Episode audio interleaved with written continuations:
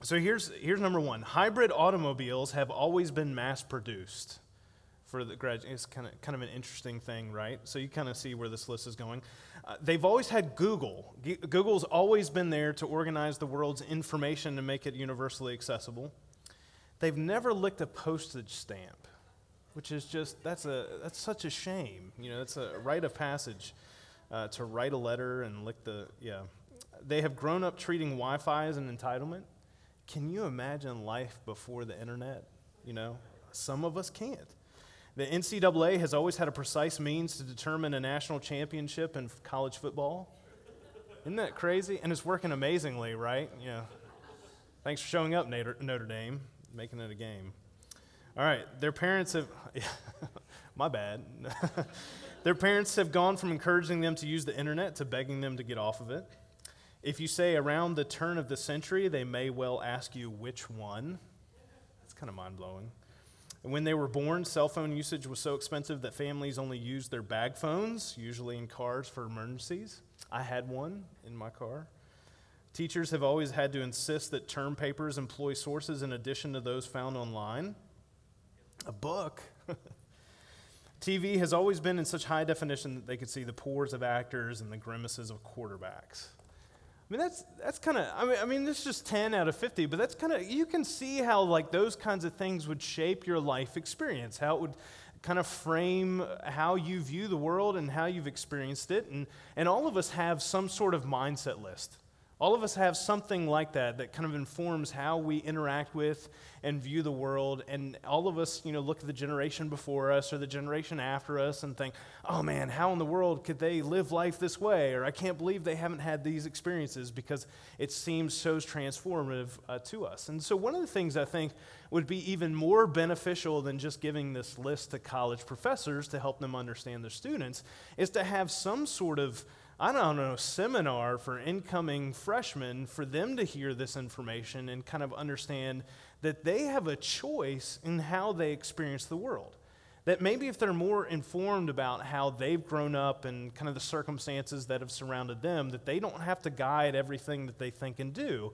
That there are actually some frame of references that we can use to kind of make better decisions about how we're going to move forward in life. And so helping to, you know, uh, understand where we've come from help, helps us to understand what we need to do to get to where we're going.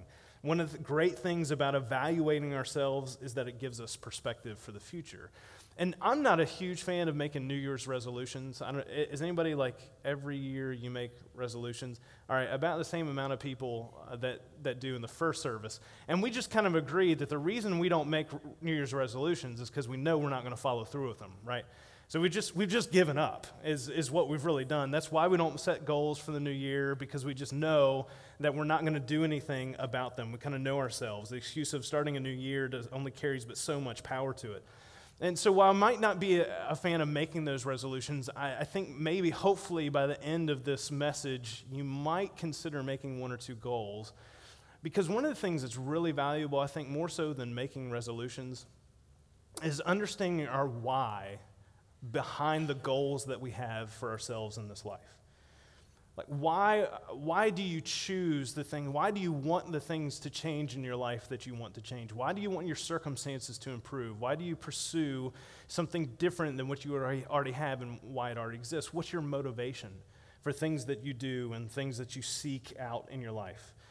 Because maybe, and maybe your mind works a little bit differently than mine, and, and that's perfectly uh, okay. But one of the things that I, I just don't get and is not going to motivate me is to do something just for the sake of doing it.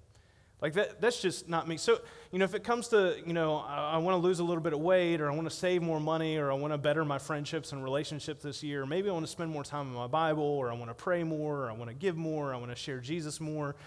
Like just feeling a sense of obligation for doing that, or maybe somebody put it on their list, and so you figure, oh, I might as well do something, and so I'm just going to do it just to do it. Like, that's not the thing that's going to get me there.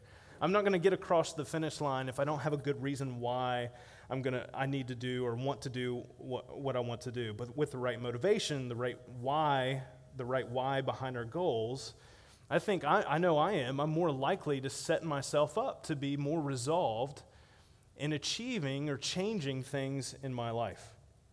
In fact, Uh, one of the things that we understand as Christ followers and how we're called to follow Jesus is that this type of motivated um, goal setting is kind of pre built into us as followers of Jesus.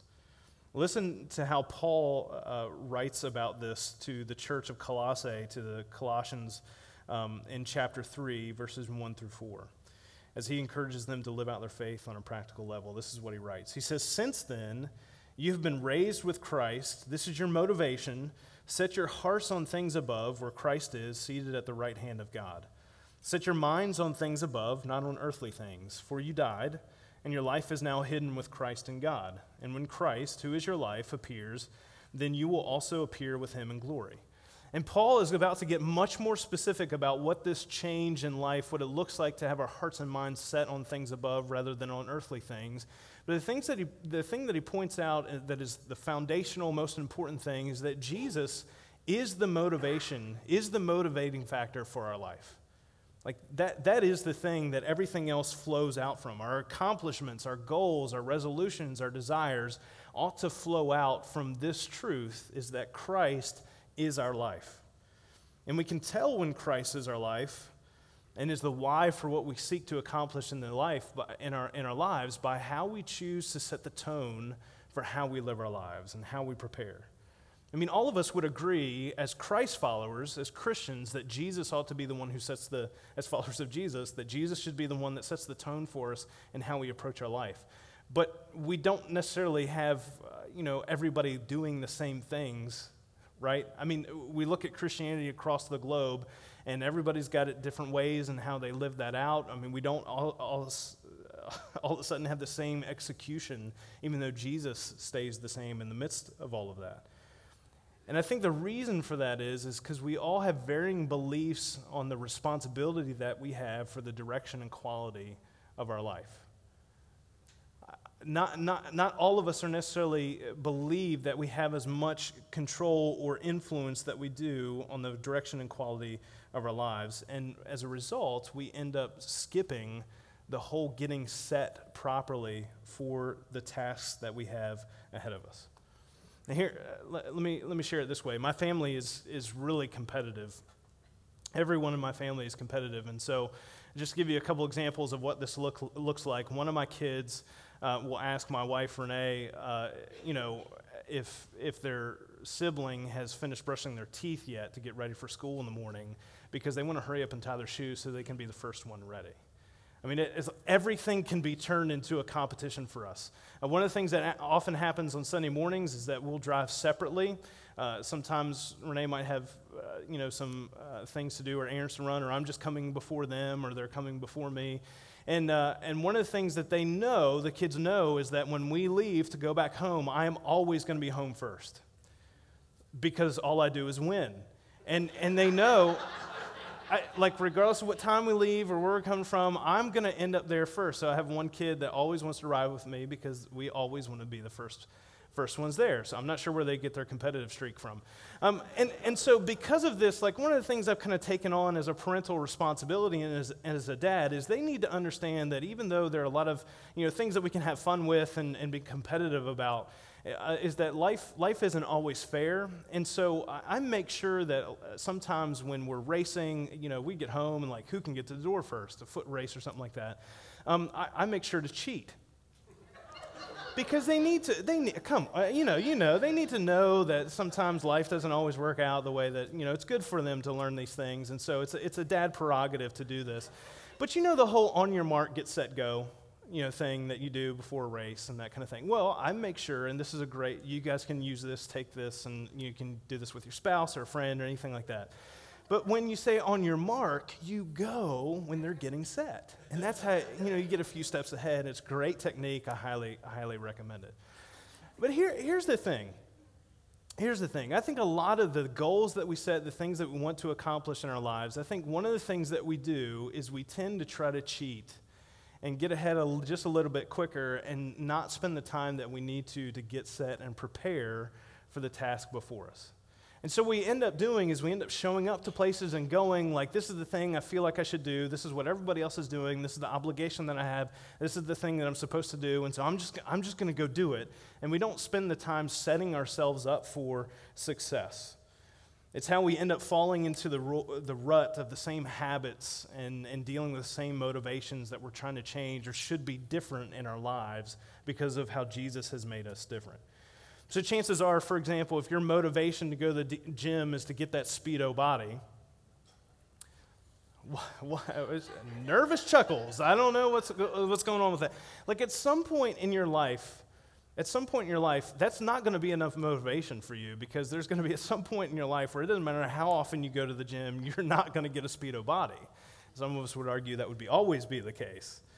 If your motivation to save money is to have more of it, and that's it. Like that, that's, that's your motivation. At some point in your life, that's not going to be motivation enough because how much money you have isn't, isn't going to be a factor that you care about in your life. If your motivation is to spend more time with family and friends because of the way that you want them to make you feel, well, you know that's not going to last. You spend time with them for Christmas. you, you, like that's not doesn't always work out the way that we want it to. If our motivation is to, you know, to read our Bible or to pray more, serve more, be more generous, share Jesus more, I mean, those are all amazing, great things. We should all want to do those things. Is if it's just because you're supposed to do it and you feel obligated to do it and like that's your only reasoning for, for, for doing it, you know, those things are just going to end up on your other to do list that continues to gather dust that you never quite get to because you don't have enough motivation behind, the right motivation behind why you want to do those things. However, when our reasons or our resolutions are tied to the eternal life that we live in now and that we wait expectantly on as Jesus is coming again soon, and we have our hearts and minds set on the heavenly versus the earthly, the reasons, our reasons why we do what we do, give us greater purpose and a greater motivation. You think about some of the best athletes that have ever existed, the people that are at the pinnacle of their sport, or, or maybe you're not big, big into sports, and so whatever thing that floats your boat, if it's a business person, or if it's an artist, or if it's an author, or uh, an actor, or somebody like that, the thing that sets them apart from everyone else is not because they have this sense of obligation to do what they do, and not just because they're super talented at what they do. The difference between them and everyone else is their preparation. It's them getting set for the task set before them. Is that they're planning and they're preparing, they during, they're, they're planning out their practices, what they need to do, how they need to approach their, their task. And much of that includes drowning out the noise of outside expectations and outside criticisms and outside interests. You know, people that want them to do what they want them to do. They have to drown all that out. And there's something so valuable to recognizing that it's not enough to simply just show up and go, but to prepare, to get set, to quiet oneself, to pause and reflect and consider am I doing what is necessary to for God, uh, to allow God to put me in the position that He wants my life to be in? Setting our hearts and minds on things above requires the rejection of the motivators of life below. And see, Paul goes on and becomes very specific as he goes through in chapter 3 and goes on to tell us that because Jesus is our life and our old self is dead and we've been raised to new life with him, that the old habits and motivations that we've had before and maybe kind of have been swept along, you know, with everyone else, with culture and feel obligated to, that have existed before in our lives, they must die. He says, We used to walk in sexual immorality, impurity, lust, evil desires, and greed, anger, rage, malice, slander, and filthy language from your lips. He says, We used to be liars. But since we have taken off our old self with its practices and have put on the new self, which is being renewed in knowledge in the image of, of its creator, like the, the changes that we make in our life, our motivation for doing this because of what Jesus has done for us, changes why we do what we do. The way we put off the habits of the old self is by renewing our hearts and minds with the habits of the new life in Christ that's motivated by Jesus. And so Paul continues in verses 12 through 15, and this is what he writes. He says, Therefore, as God's chosen people, holy and dearly loved, clothe yourselves with compassion, kindness, humility, gentleness, and patience. Bear with each other and forgive one another if any of you has a grievance against someone. Forgive, forgive as the Lord forgave you. And over all these virtues, put on love, which binds them all together in perfect unity. Let the peace of Christ rule in your hearts, since as members of one body you were called to peace, and be thankful. See, as Paul is, is completing this, you know, contrasting list of who we are and who we were and who we're striving to be, it becomes very clear that there isn't space for anything on the competing list to exist with each other. And just as an athlete might pause before competition, or we might take a deep breath before a meeting, or we might call, you know, pause and reflect before we write an email, or whatever it is that we are doing, there's a need for a prayerful and thoughtful pause, thoughtful pause for why we do what we do in our lives. The chances are is that if we can't tie our motivation for why we do what we do back to Jesus, then we're either doing it for the wrong reasons or it's taking space up from something in our lives that will allow us to experience our life with Christ. And so, whether or not you're a New Year's resolutions type of person, my encouragement to you is to take some time between now and 2019. You've got the rest of the year to do this. Plenty of time. I just I appreciate when you guys chuckle at stuff like that. I enjoy saying them, you know, and it just it's a great anyway.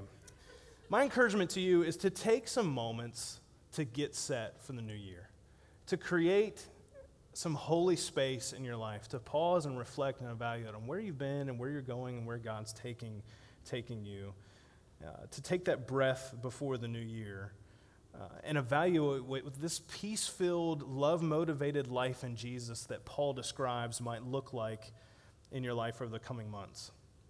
Hearts and minds that are set on things above are hearts and minds that aren't simply showing up and going. They're also getting set by living out compassion and kindness, humility, gentleness, and patience. And one of the great things that Paul does to help the Corinthian church to understand where their motivation comes from is he's very specific about where they've been and how far Jesus has taken them and how much further he will take us if we're willing uh, to, to make him the object of our re- resolution. And, and I've mentioned this a couple times before. One of the great things that he does there, here is he's very specific with the Colossian church about the changes in their lives and what that looks like. Like he doesn't just say, hey, at one point you were bad and now you need to be gooder.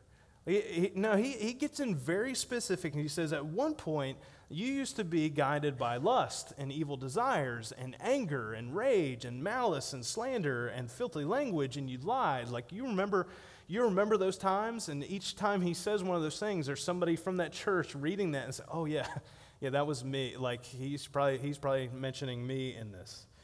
We need to get rid of that stuff. And so we need to evaluate very specifically those old habits and those old motivations, those specific moments in your life that you know that they want to rear their head in because we are, have died to that and we're new people. We have a new self.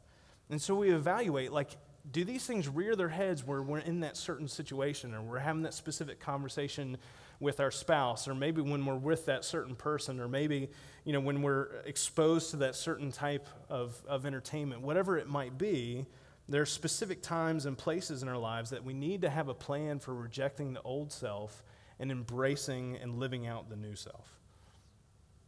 It might be as specific as spend, you know setting an alarm on your phone at 1:30 p.m. on a Thursday afternoon. So to remind yourself to not roll your eyes when Gary comes by your office and talks to you about his bunions. I, I mean, I get, like, I don't know if Gary has bunions or not at your office, and I get that sounds oddly specific, but Gary needs some compassion in his life. Poor Gary. It might be writing out a Bible verse on a note card and taping it up to your mirror just to remind yourself to continually affirm your family of who they are in Christ Jesus, that they are dearly loved by God, and that is where their identity comes from. It might be that specific. It might be sitting down once a week and writing a reminder, a reminder to yourself of where you've come from and where you're going to understand how God's will, how God will lead and guide you by the Holy Spirit to get you there. Make specific habits motivated by this desire. And this is this is where Paul again reminds us of the foundation uh, for our motivation in verse 17 in chapter 3. He says, Whatever you do, whether in word or deed, do it all in the name of the Lord Jesus, giving thanks to God the Father through him. And when you do that, when you set the tone of the quality and the direction of your life based on Jesus, you might discover that you are more set for the best that is to come through Jesus than you ever knew that you could be. So, one of the things that we're going to do right now is we're going to take a holy moment of, of pausing and reflecting, and we're going to share in the time of communion uh, together. And we do this every week at Velocity because it reminds us that this is the foundation of our motivation for who we are and why we do what we do. That we seek to clothe ourselves with compassion and love and kindness and gentleness and how we treat each other and how we interact with the world because of who Christ is that we take this bread and this cup and we share in that because it reminds us of the fact that Jesus is our Lord and Savior, that He died on the cross for our sins and was raised again so that we could live a brand new life. And that takes time for us to evaluate where we've been, where we're headed, and how we're focused on Jesus to get us there. Let's pray. God, um, we praise you for this time of worship. God, we ask that you remind us with your Holy Spirit. Um, that you, um, that you have a direction for us. And that if we pause, if we reflect and evaluate how we've been doing things versus how you want to change things in our life, that uh, the quality and direction of our life can be changed by you. God, we thank you for Jesus. We thank you for his sacrifice. We thank you for him giving us a new life in you. In his name we pray. Amen.